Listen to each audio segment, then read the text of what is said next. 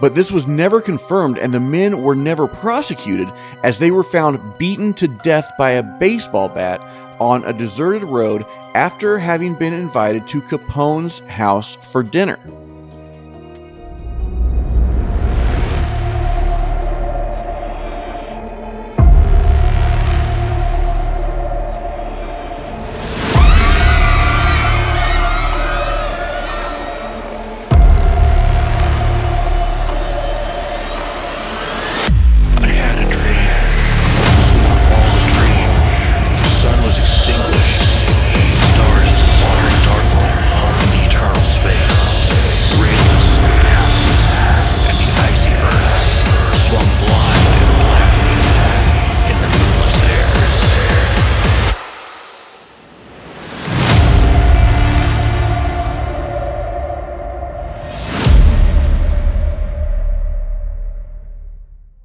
On Thursday, February 14th, 1929, seven men were gunned down in cold blood in the back alleys of the Lincoln Park neighborhood of Chicago's North Side. The massacre happened as a result of the power struggle between two heavy hitters of organized crime in the area the Irish North Siders, captained by George Bugs Moran, and the Italian South Side Gang, run by Al Capone. Moran and Capone had both been vying for gainful control over the Chicago bootlegging gig, with Moran often muscling in on Capone's other dealings, such as the dog tracks, saloons, and the speakeasies that were under Capone's control and command. Moran also ordered hits on Jack McGurn, one of Capone's own lieutenants, and Unione Siciliana members, Pasqualino Patsy Lolordo, and Antonio the Scourge Lombardo. The setup was simple. Convince Moran that Detroit's predominantly Jewish Purple Gang, which was tied to Capone, were looking to undercut the crime boss and sell two trucks worth of illegal Canadian whiskey to the Northsiders instead. The plan worked.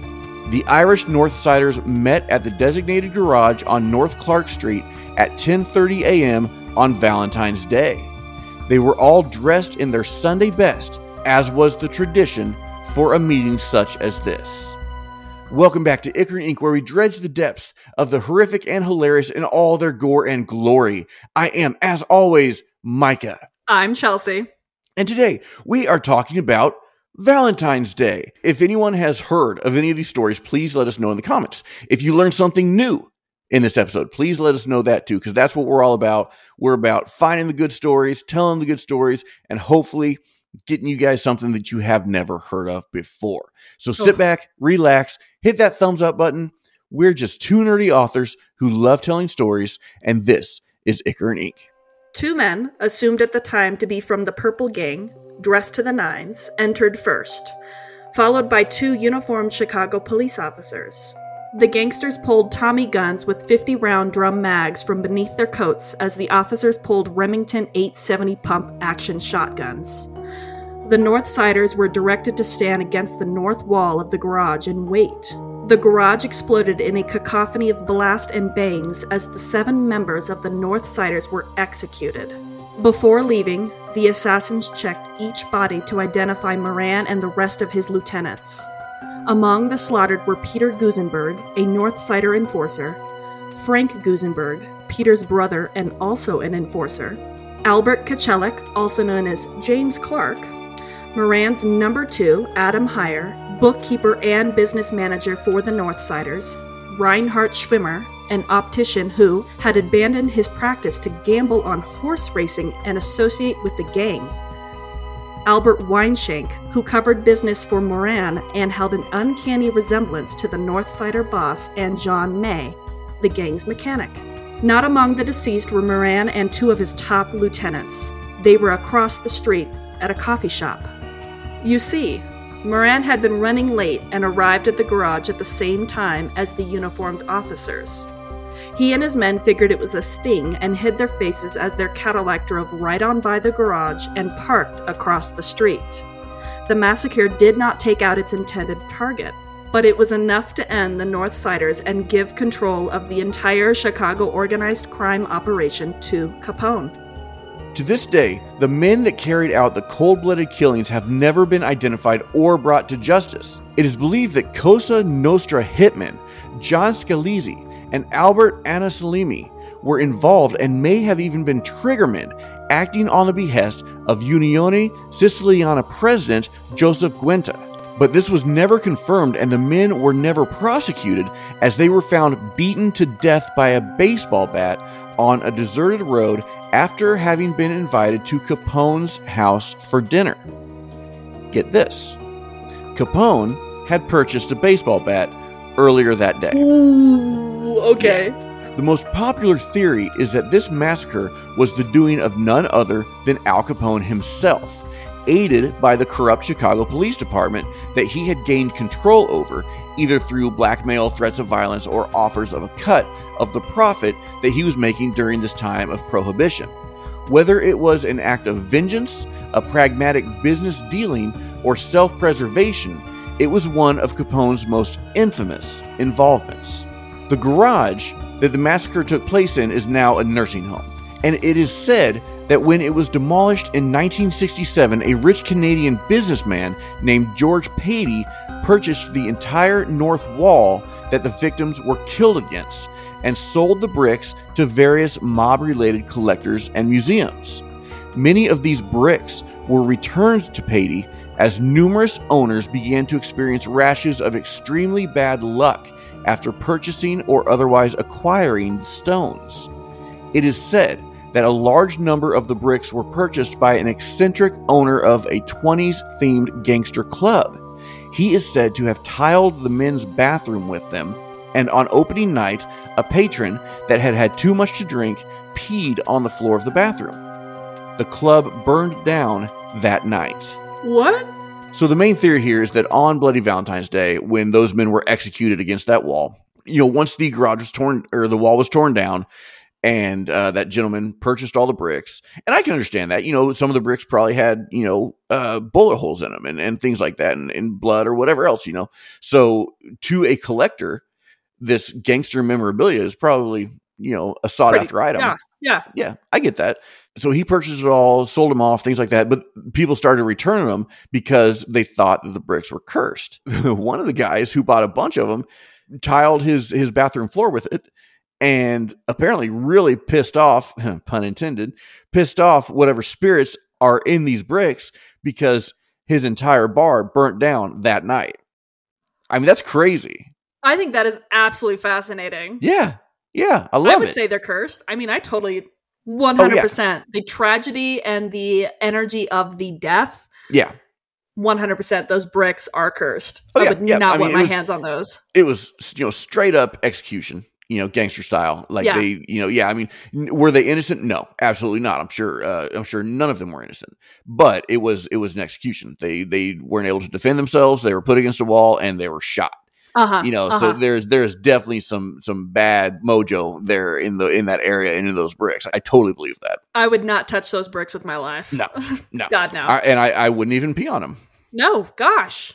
no Did you know that Valentine's Day was not a romantic holiday? And that the Valentine's Day, as we all know and loathe it, has nothing to do with St. Valentine at all? In fact, St. Valentine might have more to do with the bloody side of Valentine's Day than the romantic side.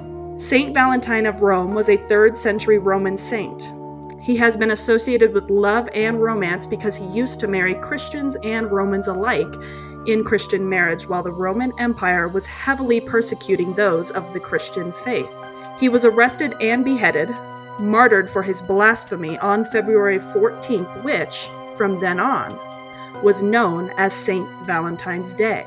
But he is not the patron saint of love or romance, or even platonic relationships. He is the patron saint of epilepsy. As far as Saint Valentine is concerned, February 14th is associated with his martyrdom and has nothing to do with his patronage. According to the Oxford Dictionary of Saints, the connection of lovers with St. Valentine, with all its consequences for the print and retail industries, is one of the less likely results of the cult of the Roman martyrs. Fast forward a thousand years, yes, a thousand years of February 14th St. Valentine's Days being a feast to commemorate Come on, Rain. Fast forward a thousand years. Yes, a thousand years of February 14th, St. Valentine's Days being a feast to commemorate and remember his martyrdom, to 14th century English poet and Canterbury Tales author Geoffrey Chaucer. Chaucer was a medieval writer who was tasked to compose a marriage poem in honor of King Richard II and Anne of Bohemia's engagement. Chaucer performed his task flawlessly, and, as ever was his way, he used birds to tell his tale instead of humans. The Parliament of Fowls was well received and struck such a chord that the day it was performed, February 14th, Valentine's Day, would forever after be associated with love and romance and marriage instead of a feast for a martyred saint. And that's not even the craziest thing we've got for you. You're darn right. That's not the craziest thing we've got. Uh, so I do think it's very interesting that first of all, Saint Valentine was never the saint of, of No. love or romance. Isn't that crazy? I, I had zero idea. Yeah. Actually. yeah. So he was the saint of all things epilepsy.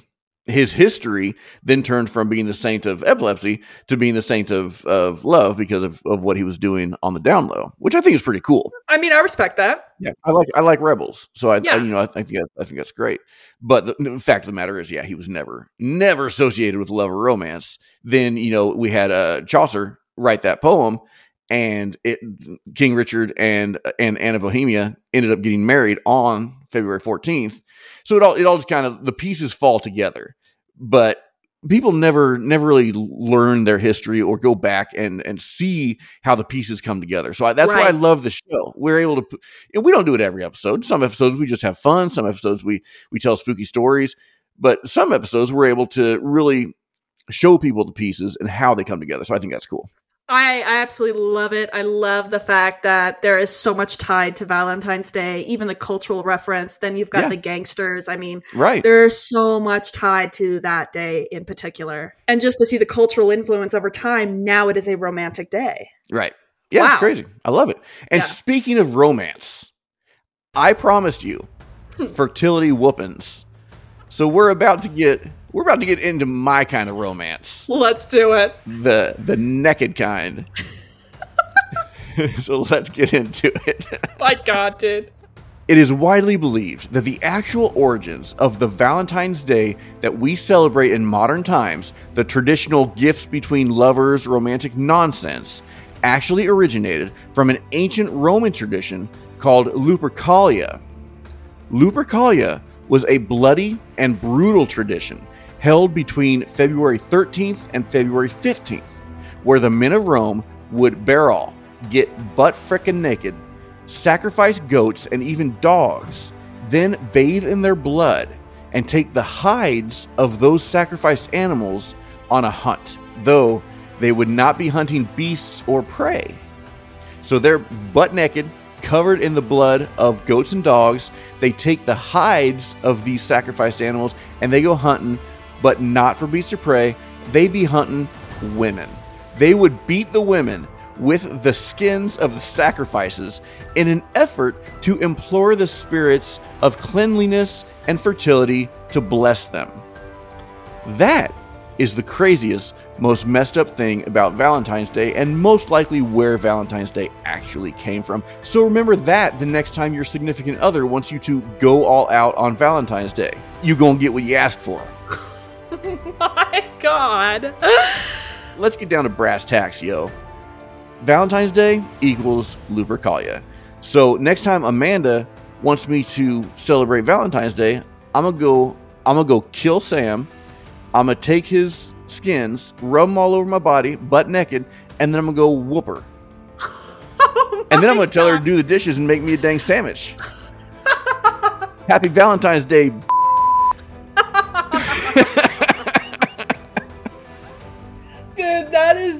Best origin story I have heard. Yeah, yeah, That- that's that uh, is epic. it's pretty freaking epic. So overall, fun story. I wanted to make sure we got this one in on Valentine's Day week. 'cause I think Absolutely. you know a lot of people may have heard of Bloody Valentine Day, uh, but maybe didn't know exactly how it went down, and maybe didn't know that there was a supernatural tie to it. I think that's really cool. and a Oh, lot of people may not, yeah, may not have known that. And then, of course, you know, we had to get down to the get get into some history, but then then we really needed to talk about Lupercalia because that's what's up. Of course, of course. The next year on February 14th, I will not look at the day the same. And I want to appreciate, I want to thank you, Micah, for sharing that information because now I think Valentine's Day might be a cool day. Darn right. And that does it for this chapter of Ichor and Ink. We hope you enjoyed it. Please remember to hit that thumbs up button and subscribe to the channel if you want more content like this. Hit the bell to be notified when new content drops, which is at least twice a week. Do you have a suggestion or a creepy story to share? Email us at ichorandinkpodcast at gmail.com and remember to tell us if you want your name mentioned or if you would like to remain anonymous. Shout out to our girl Michelle Piper at mpiper underscore rights on Instagram. She is supporting us financially and receiving all kinds of goodies as our way of saying thank you. She is one of us, and you could be too. Merch is a thing, Patreon is a thing. We truly thank you all for joining us each and every week. Please like and subscribe. Leave us a review if you're listening. Reviews help bring in other cult members. And until next time, I have been Micah. I've been Chelsea. And together we have been Ichor and Ink, and you have been a beautiful audience. A good night. Good night.